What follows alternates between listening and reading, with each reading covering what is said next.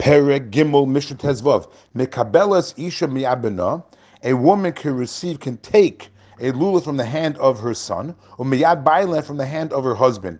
The Mishnah is telling us that even though a woman is not obligated in the daled minim, the daled minim are the four species, the lulav, esrog, hadas, and arava. So one might think that since a woman is not obligated, therefore it would be muktza for her.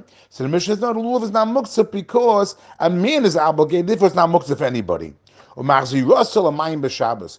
lulav was in water at the start of Shabbos, so when you take out the lulav for the mitzvah, you're allowed to go ahead now and return it to the water on Shabbos. Now we're speaking about a situation where we have the temple and it's the first day of Yom Tov, because only when we have the temple and it's the first day of Yom Tov, is it permissible to take the dalaminim on Shabbos? We mentioned after the temple was destroyed, then even if it's the first day of Yom Tov, you're never allowed to take the dalaminim on Shabbos. Rabbi Yehuda, Rabbi Yehuda is going to expand about this that we just mentioned about returning the lulav to the water.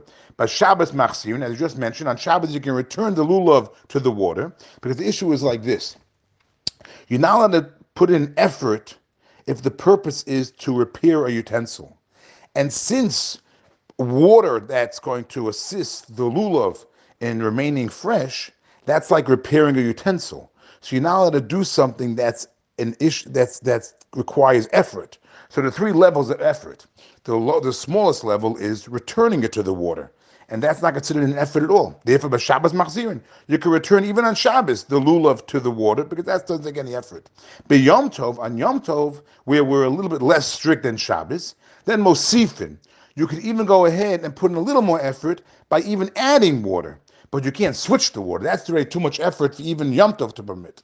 But a Vamo and a Chol Hamoed Machalifin, on Chol Hamoed, we're supposed to go ahead and switch the water. As the Rab points out, B'chol mitzvah even a mitzvah to switch the water to keep the lulav fresh.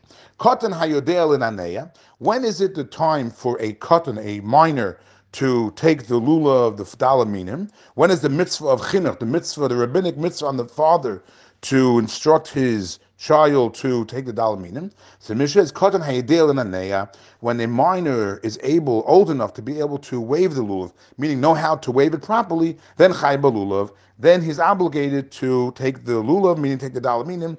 In other words, that the father would have the obligation of chinuch to instruct his child to take the dalaminim.